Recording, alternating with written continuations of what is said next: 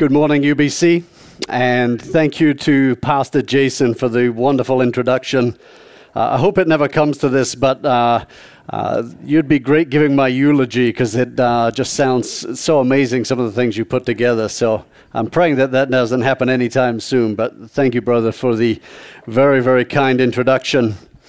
As Jason noted, I am a professor, a politician, and today a preacher.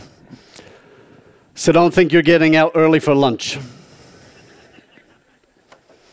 The good news for you is my true belief is that if you can say something, you can say it succinctly, so you can keep your reservation at the Olive Garden for noon. As you can probably tell by now from my accent, I'm a southerner.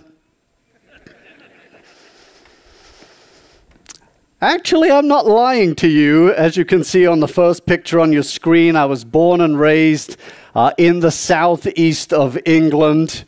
And you're probably wondering to yourself, you know, what is this picture?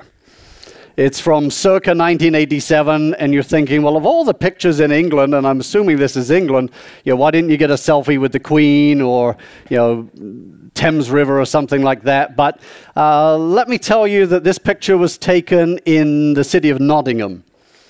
And if we zoom in a little more, let's say it's at Sherwood Forest.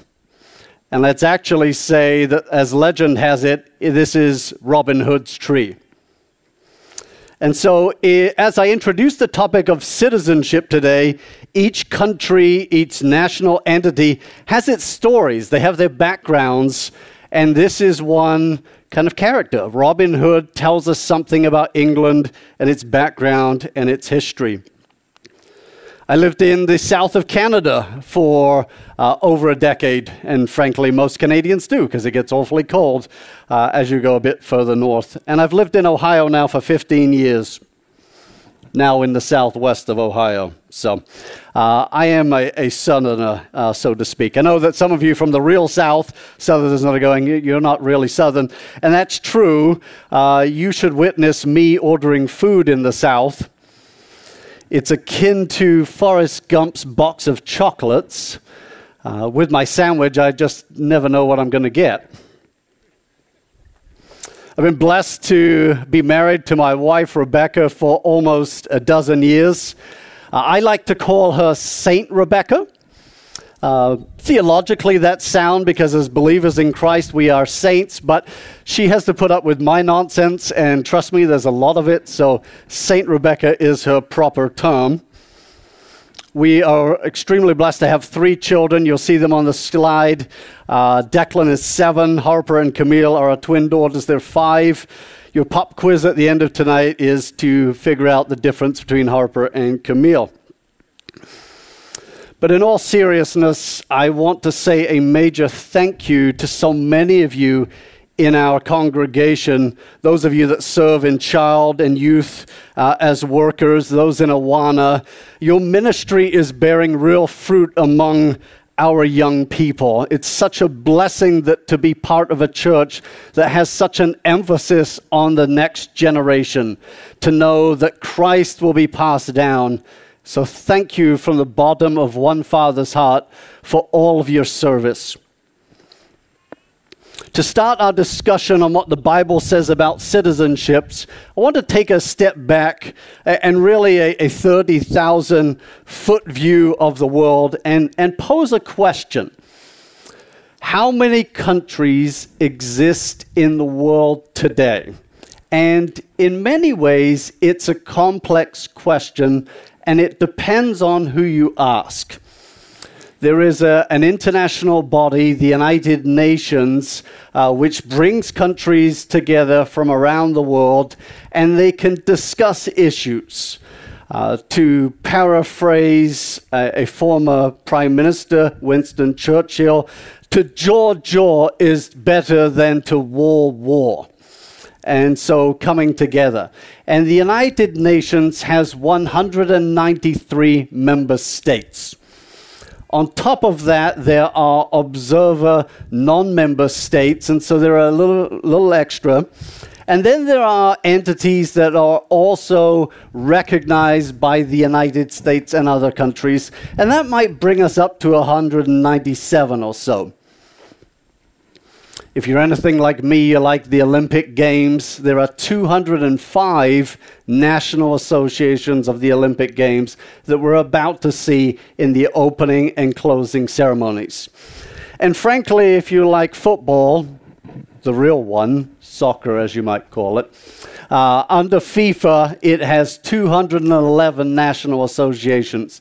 So the number of countries, somewhere in the 190s, 200s, 210s or so. So while we hold citizenship here in the United States, we have to remember that there are many countries around the world as well.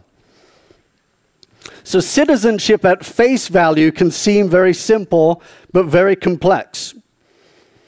As Pastor Jason referenced in the opening, people serve, people fight, people die for their citizenship, and those thereafter. People cross oceans for another citizenship at times.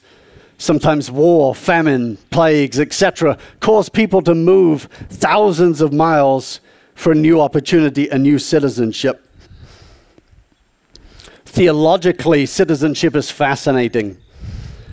In the Bible, citizenship is ancient, it's modern, it will exist in the future, and be referenced in heaven citizenship is ancient because, as a study of the Old Testament will show, King David, among many kings of Israel, often fighting wars against neighboring countries the Edomites, the Aramites, the Ammonites, the Phoenicians, many, many countries. And so Psalm 86 9 reads, All nations whom you have made shall come and worship before you, O Lord the concept of countries, of nations, is ancient, and we can see it in Scripture. Citizenship is modern if we just examine the world today, holding a citizenship, for example. How do I know that citizenship will exist in the future? Well, Jesus told me. Matthew 24 7 reads, and this is when Jesus is asked about the end times, the final days, what things will look like. Jesus says himself, Nation will rise against nation and kingdom against kingdom. This is one example of the things to come, and so countries will exist. Citizenship will also be referenced in heaven. Revelation 7 9 reads, After these things I looked, and behold, a great multitude which no one could count from every nation and all tribes and peoples and tongues, standing before the throne and before the Lamb, clothed in white robes, and palm branches were in their hands. And they cry out with a loud voice, saying, Salvation to our God who sits on the throne and to the Lamb. There's a lot of complexity to citizenship. In our church, for example, we have many American citizens, as one might expect in the Midwest of the United States in beautiful Beavercreek, Ohio. But we also have people in our congregation who were born in a range of different countries, are here maybe now on a green card or are citizens. People who have faithfully served the Lord as missionaries in different parts of the world. And it's not to say they've given up a citizenship, but it's also to say that the Lord has embraced upon their heart a special place for a country or a people group. We also have international students, beloved to me as a professor from Cedarville University, Wright State University, and other surrounding areas. People who are guests in our country uh, who may seek a green card, may seek citizenship and employment one day here, or may return elsewhere. And so the idea of citizenship is a very fascinating one because it, it changes, it is different. I personally am a first, fourth, and sixth generation American, at least from what I found so far in my genealogical studies. I'm a first generation American in the sense that I came here to this country in 2006.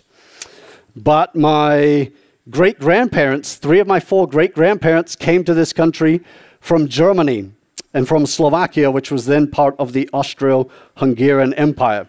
My fourth great grandparent was from a descendant from Ireland, and her grandfather, that is the sixth generation out from me, he fled to the United States as a result of the potato famine. So it is complex.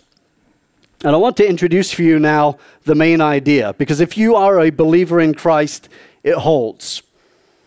We need to hold our earthly citizenship, but always remember that heavenly citizenship is our ultimate destination for us as believers in Christ. My argument will follow to some degree St. Augustine's City of God, but I will also have many updates and distinctions as well. The rest of my sermon is broken into three different areas. I'm going to simply describe what is citizenship to start, then move on to a discussion of Jesus, and then finally look at the dichotomy between earthly and heavenly citizenship. So, what is citizenship? Well, the unfortunate thing about a definition of citizenship, and I looked at many, is that they tend to use the word citizen to define citizenship, so it's not all that helpful. And so I've taken a step back, and this definition is of a citizen. And it's from the Merriam Webster Dictionary. It is a native or naturalized person who owes allegiance to a government and is entitled to protection from it. There's a fair bit to break down there, but it means that someone could be born in a country and have citizenship. It also means that they could move to that country, be naturalized as well, and gain citizenship. All of these people owe allegiance to the government and is entitled to protection from it as well, according to Merriam Webster Dictionary. Of course, this describes people in our world that are citizens, but it is worth taking a note that there are millions around the world that are stateless persons. That is, for whatever reason in their country, they have not been given citizenship. There are also internally displaced persons, IDPs. If we take the country of Syria, for example, Syria has just marked the unfortunate anniversary of the 10th year of its civil war. 22 million people lived in Syria prior to the start of the civil war. One in two Syrians is now an IDP. That is, they are either refugees elsewhere or away from their homes due to war or sickness, etc. So, what does Scripture have to say about citizenship and issues of national identity? What does this book that's over 2,000 years old have to say? Because as a professor, I attend a lot of secular conferences in the community. and confront a lot of people who do not know Christ, and sometimes they question me. What does this old book have anything to do with the modern era? And I say, actually, a ton. Even if we look at something very 21st century like cyber warfare, you might look to say, well, what, what's in Scripture about cyber warfare? It gives us all the background and principles on how to live, how to interact, how to conduct ourselves. So, even in the midst of cybersecurity, cyber warfare, Scripture gives us the principles by which to live. Scripture also says a lot about my topic of citizenship today, but has to be carefully applied. For example, Scripture talks at length about kings going to war with other kings. It does not mean we need to do the same. So let's take a moment to draw out an important distinction in the Scripture. In Scripture, there are descriptions and prescriptions as well. So, what do I mean by that? A lot of the Bible is descriptive. That is, it tells us what happened, uh, an account of an event or an issue or a genealogy. It's a description. We also have prescriptions in Scripture. There are parts of Scripture that say, this is what you must do as a Christian. One example is we have to read Scripture and we have to come to a saving faith in the Lord Jesus Christ. There's no ifs, ands, or buts about that we're also called to share the gospel, to share the good news about Jesus Christ. Now, there are some that are introverts, there are some that are extroverts. It's going to look different depending on the person. But everyone, in some way, shape, or form, should be involved in ministry. This is a prescription in Scripture. And finally, from Matthew 28, we are called to make disciples of all nations. It is a prescription in Scripture, something that we must do. When looking at the wider world, a topic of citizenship and national identity, I think, exists on a continuum. And I think there are six ways that people, Christians or not, look at the world. And so there are six different points that I would like to uh, indicate to you. Uh, some are biblical, some are not. The first, I would argue, is a globalism, uh, a view that human beings should get rid of citizenship or simply become uh, a citizen of the world. That's one position that people hold. A second position is regionalism. Uh, a, an example like the European Union fits well, where people think that they are citizens of Europe rather than a, a country. The next four all ascribe citizenship within a single country. Uh, the first is patriotism, that is a, a view that you hold your citizenship, you love your country, but you're devoid of a jingoism or anger against others. There is a nationalism that also fits, that you love your country and may defend it when attacked. We also have colonialism, which has largely gone away today, but is one that is historic. Uh, I grew up in a very British family on my maternal side, many proclaiming the virtues of the British Empire. One of my political heroes, Winston Churchill, uh, supported this idea. And then finally, uh, hyper nationalism. That is, I love my country, my country is better than yours, in your face, and I'm going to invade you. And so those are six positions on a continuum of citizenship. And I will unpack some of this as we go on through today's discussion.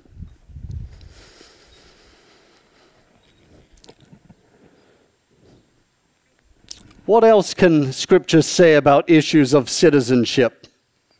Let's take a, a, uh, a recent example uh, NAFTA, now the USMCA.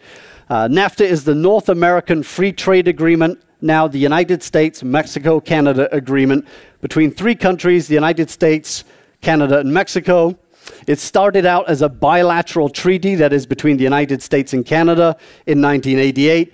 Uh, it has historic roots as an Auto Pact beginning in the 1960s and, and very significant and long standing uh, relations between the United States and Canada. Mexico joined in 1992 uh, and then formally signed or formally ratified and entered into force into 1994. And you're probably wondering, what on earth does NAFTA have to do with you know, what's in the scripture? And I will argue that there's a descriptive sense on how we can treat something like NAFTA. If we go to the book of 1 Kings 5, 1 Kings 5 uh, creates a treaty between King David, sorry, King Solomon of Israel and King Hiram of Tyre. And what they do is they sign a pact. They form an agreement where there's an ongoing trade relationship between the two. The goal of it for King Solomon is building the temple. And in 1 Kings 5, it works well, it's discussed, it's fleshed out, and things look very good, and the temple is built. By the time we get to 1 Kings 9, which in Scripture is about 20 years later, King Hiram is unhappy.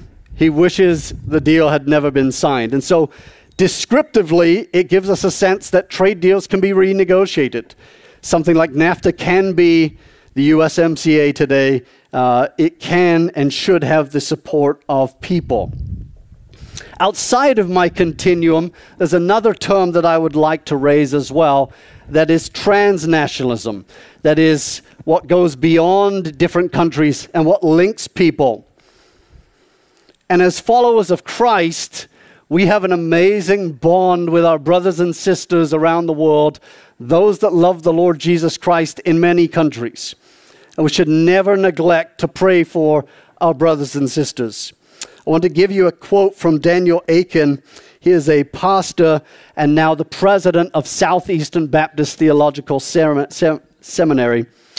And it reads We must never forget that we have more in common with a Chinese Christian, an African sister, and a brother in South America than a next door neighbor who does not know Christ. We have strong and firm linkages. We're called to pray for those that are persecuted, pray for our brothers and sisters around the world, and to support them. Now, what I want to define here for sure is that transnationalism is not globalism. We still have our citizenships, we still have our distinctions with our brothers and sisters. We're referenced in Revelation 7 that every nation, tribe, and tongue will be there. So there will be distinctions.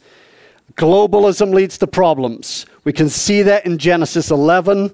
We can also see that in the, depending on the reading of end times with regard to concentrations of power amongst sinful human beings. And so, of my continuum, I will strongly argue that patriotism is the best place to fall, devoid of jingoism, devoid of anger towards others, but it can be a healthy patriotism. So feel free today to celebrate the July the 4th. Enjoy it. Light some fireworks, eat some hot dogs, enjoy your time feel free to hold patriotism as well as your relationship with the Lord Jesus Christ. But I'll add some more to that in just a little bit. We must always retain the view that all people are made in God's image, regardless of where they were born, regardless of the citizenship they hold. And in heaven, we know this will include people from every tribe and nation and tongue. So let's move to a second section on Jesus himself, because if we're going to talk about a heavenly citizenship, as my friend Micah read from Philippians 3:20, then we need to talk about Jesus. We need to talk about his life and his context. And so let's spend a few minutes looking at his life. Jesus was born in the Roman Empire. A hundred years after Jesus' birth, it was a sprawling and massive empire at its height. To give you context, in the West, what is today Portugal and Spain, all the way through Europe, into the Middle East, and to the East, past Israel and modern day Iraq. In the North, it encompassed England, all the way to Hadrian's Wall in the very north of the country, and all the way south through Europe, through North Africa, through the modern boundaries roughly of Egypt in the south. It was a massive empire. Jesus was born into that empire. And his life is interesting. He hops from different locations. He was born in Bethlehem, as we know, a small village very close to Jerusalem, but was raised in Nazareth. And as you can see, I have a couple pictures here of Jesus from Nazareth. Uh, this first picture is from what is called the Basilica of the Annunciation. It's a picture I took uh, while in Nazareth. It's also known as the Church of the Annunciation. And legend has it that this is where Mary grew up. This is Mary's house by legend. This is where she would have encountered the angel who told her that the Lord was in her womb. Now, I cannot promise you that this was the exact location, but we know it was in Nazareth. As you can see on the next picture, this is a, a location I took, uh, a picture of Nazareth, and you can see some of the hilly ground. You can see some of the modern city in the background. But back in its day, Nazareth was a small village of around 400 to 500 people. It also brings out some of Jesus' parables a little more when you think about the soils rocky ground, good soil, those that get choked, uh, fig trees, things of that nature were all in the world in which Jesus was born and lived. And again, I cannot tell you for sure that the Lord walked in this area or knew it, but Nazareth in its center is fairly concentrated. And so there's a good chance that the Lord was in or around this area. The Lord had to flee to Egypt as a young boy for fear of being killed, or his parents fled for fear that Jesus would have been killed. And we know that he spent obviously a lot of time in Jerusalem, especially at the end, especially the key to his ministry. Finally, he spent most of his three years in ministry in and around the Sea of Galilee, that you can see on the picture, the next one here. Galilee is more like a big lake that crisscrosses a few provinces of the old Roman Empire, some heavily Jewish, some not. And Jesus conducts this three year ministry in a lot of small villages in and around Galilee. Often on the Sea of Galilee, if we think about the storm and Jesus calming the storm. Tangentially, I have tried to walk on water on the Sea of Galilee, and I sunk. No surprise as, as, as a sinful man. Jesus did not come initially to overturn the Roman Empire. He lived as a good citizen, a good subject, focused on his early life, and then expanding into ministry. I'll repeat, he did not come to overthrow the empire. Although many Jews of his day expected a political leader, Jesus, to rise up, to overthrow the Roman Empire, it's not what he did. But he also changed the world very dramatically. He bridged the gap between us and God, sinful human beings unable to be with God.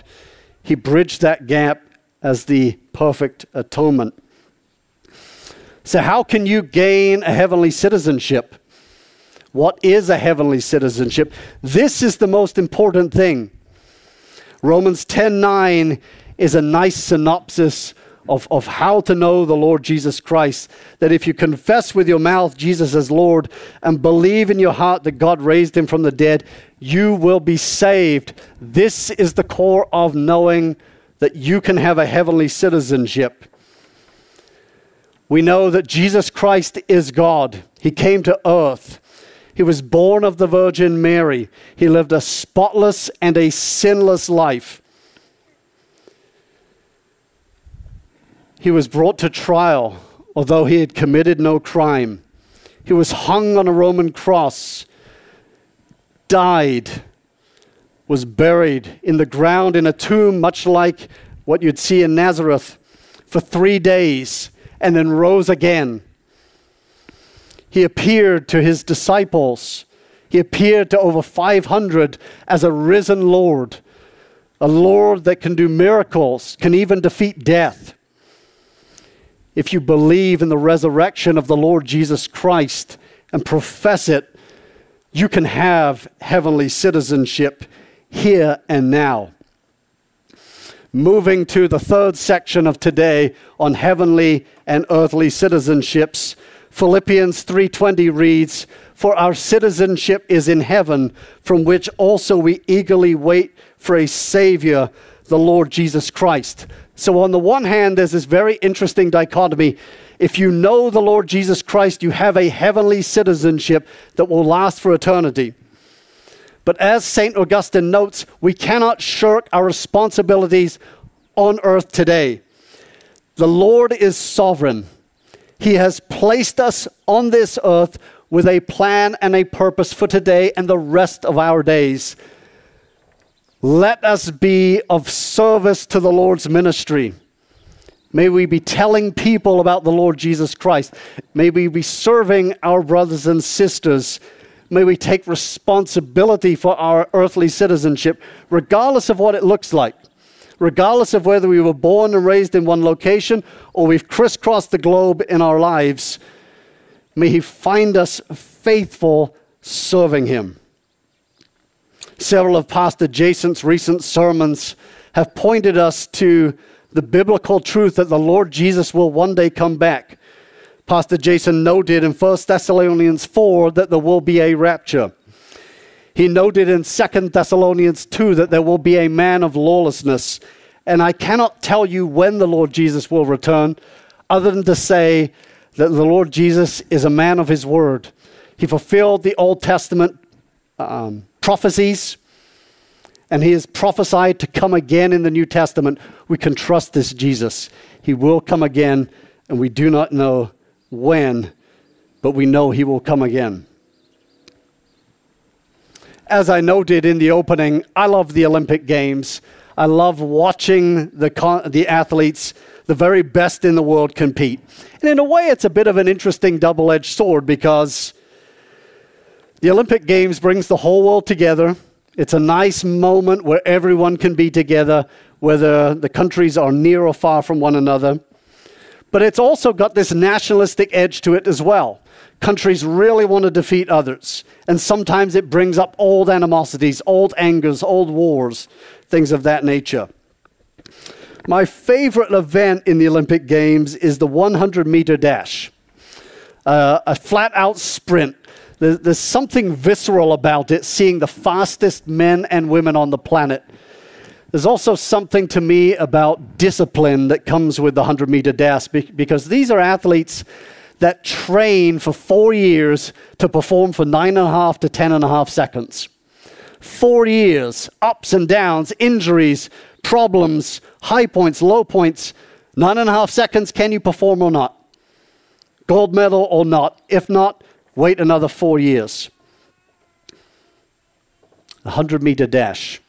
And I also love when countries compete against one another in the 4 by 100. The 4 by 100 is where four participants of a team of a country will each run 100 meters, pass off a baton. So the opening runner will run, pass it off to the second, who will then run another 100 meters, to the third, and then to the fourth, the anchor leg, and then the final there. And I feel like the baton is a wonderful metaphor for our citizenship. It breaks down at a certain point, but I think that it's very instructive. The baton that is used, that is passed from runner to runner in the 4x100, is useful for us in thinking about our citizenship. Because, as scripture tells us, this life is but a vapor. Life expectancy for men in the United States born today is 75 years, for women, 80.5 years life will end. We will have to account to the Lord Jesus in terms of how we used our lives. And so, going back to the main idea that we need to hold our earthly citizenship, but always remember that heavenly citizenship is our ultimate destination. We need to hold our citizenship on earth. We have a duty to reach those in our neighboring communities. And if the, if the Holy Spirit so does so in your heart, to reach people around the world. We need to hold these earthly citizenships or an earthly citizenship. But life will end one way or another. Either the Lord come back or we will all die. We will all meet the Lord Jesus Christ. So, so be careful of jingoism in your nationalism, of getting into a hyper nationalism. Because this world is not all. We will have to give an account to the Lord. We have an ultimate destination, an eternal destination in heaven. And so we have to have a level of caution in our actions. Hold your baton, but do so somewhat lightly, knowing that there's a heavenly citizenship to come. We can also think of it too in terms of from one generation to another. No person today from the 19th century is still alive. Zero. And yet, back in their day, they were the most powerful people on this planet. There are zero of them alive today. They have passed the baton on to previous to the next generations. And likewise, one day every person from the 20th century will be gone. There will be zero. One day every person from the 21st century will be gone. There will be zero. We will have to pass the baton. May we find ourselves doing ministry, telling our young people and every person about the Lord Jesus Christ. In closing, and since I'm, prof- I'm a professor, I have some homework for you this week. Four pieces of homework. The first is what is your heavenly citizenship? Do you know the Lord Jesus Christ? in a gathering of this size, I know there are many that have faithfully worshiped the Lord Jesus for decades. Thank you, saints, for your work, for your ministry here and elsewhere. But for those of you that have never made a decision, take some time to ponder. Before I made a decision for Christ almost 21 years ago, almost to the day, it took me some time to look through the claims of Christ, pray through them, read scripture, chat with any pastor or deacon or elder or ministry leader the best thing we can do is to talk to you about the Lord Jesus Christ. But please, I pray that you will consider the claims of Christ. You will consider your heavenly citizenship. The next two applications are a little more practical. If you consider yourself a younger person, and I'll let you decide where you fit on the age spectrum. But if you have a, a grandparent or a great grandparent, call them, chat with them. Um, if there's no one in your family that you can trust, find someone of a different generation, someone that's a little older that you can trust. But ask them some questions. What was life like? What was church like when you were growing up? Try to gain some understanding of, of what things were like. As Pastor Jason said in the beginning, we live in a wonderful country. It's not perfect, but many, many people had to build this. It doesn't come for free. Many people had to bleed and die on battlefields elsewhere so that we could have a freedom to sit in a parking lot on July the 4th and listen to a sermon. That is not for free. I have been to a number of countries around the world where those freedoms, those liberties are not there. Let us never take it for granted. And let's thank some people from older generations for all that they've done in building the country that we enjoy. If you're a, a, more senior person, a more mature person, reach out to a younger relative or a younger friend. Ask them questions about today because the world in which our young people are growing up is probably dramatically more difficult than the one in which you grew up the cause of Christ is challenged much more heavily. And it's not to say that we have massive persecution in the United States, but there are real challenges. So pray for our young people that they can stand for the word of God and the testimony of Jesus Christ. Pray that they will stand in the face of challenges. Pray for the next generation of pastors and missionaries and church leaders who will lead our church. There are some young people, two years old, 10 years old, 20 years old in our congregation today that will be pastors and missionaries and leaders. Bring it out of them, encourage them, share scripture with them. This church is so amazing at those things. Please, saints, continue to do those things. The younger generation, you can have some fun with the older generations. You can give them some computer help. How to work some apps on your iPhone, create a PDF, you know. Have some fun with it as well. C, call or chat with a veteran or a member of the armed forces. It's not to conflate our citizenships that are earthly and heavenly but it's to be grateful. Under Romans 13, verses 1 through 7, under 1 Timothy 2, we're called to give honor to, uh, to those to whom honor is due, and those that have served are certainly worthy of that. I introduced my paternal great grandparents at the start of this message. Their children, that is, my, grand, uh, my grandfather and my grandmother, both served for the U.S. Marine Corps in World War II. My grandfather saw some of the bloodiest fighting on Peleliu and Okinawa. Oh, what I wouldn't give to be able to call him today to say thank you.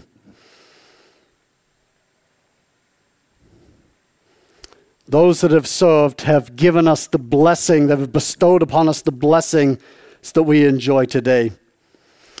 D, to go back to my continuum, reject globalism, reject colonialism, reject hypernationalism. Be somewhere in the middle on the spectrum. Have a healthy patriotism, bearing in mind that every person, regardless of background, regardless of nationality, of color, of ethnicity, is made in God's image. Reject colonialism. That's largely gone today, but it's one thing that could come back. Reject hypernationalism. If we think of World War II, if we think of Adolf Hitler, if we think of Nazi Germany, of Imperial Japan, that's the type of hypernationalism on which we must look out. The great news, though, is that there's a reconciliation that's possible. As I noted, my grandfather went to war with the Japanese, and yet today Japan, Japan is one of our closest allies.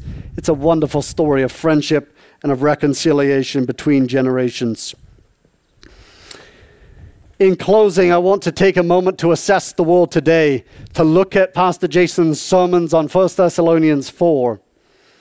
We've got a lot to be grateful for in the United States, but let's never make an idol of our country.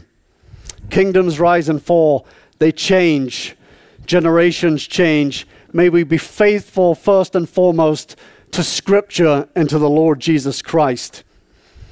We need to maintain a proper perspective of how we look at the world as a professor, I'm very analytical, try to not to get too caught up in the news cycle. If we spend enough time looking at the news, watching the news, we might get caught up thinking that this world is doom and gloom and about to end. And certainly there are challenges human trafficking, opioid abuse, all kinds of challenges in our society and elsewhere. War in Syria that I mentioned, but numerous interstate and intrastate wars elsewhere in the world. Maybe on a personal level, someone you know is dealing with cancer or Alzheimer's, so life can also seem very difficult and challenging for the individual. But if I turn things on the head a little bit, we can say that the world is also very good. We're out here on the 4th of July celebrating together, listening to a gospel message. Life expectancy, as I also mentioned, has basically been never has never been so good, never been so, at such a high point. Previous generations, life expectancy 40, 50 years of age. There are people in this congregation who may well live to over the age of 100, maybe more. Healthcare has become amazing in many ways, and maybe you've had challenges at hospitals. But prior to any point in human history, our healthcare is better. Wealth has never been so high. The world has never been so wealthy. The middle class never so large. Democracy. Roughly half the countries, half the people with citizenships in countries around the world can enjoy some level of democratic rights, the rights to choose your rulers. And so, when looking at the world today and looking at the question of, well, will Jesus come back and when? I want you to weigh up, I want you to analyze. There are points where the world is very bad and could get worse very quickly. The Lord Jesus Christ could come back pretty soon. But I also want you to be aware of the possibility that the Lord Jesus Christ might not come back for centuries that some things are quite good in our culture, in our world today. And so Jesus might be looking down on us saying, Your problems aren't that bad.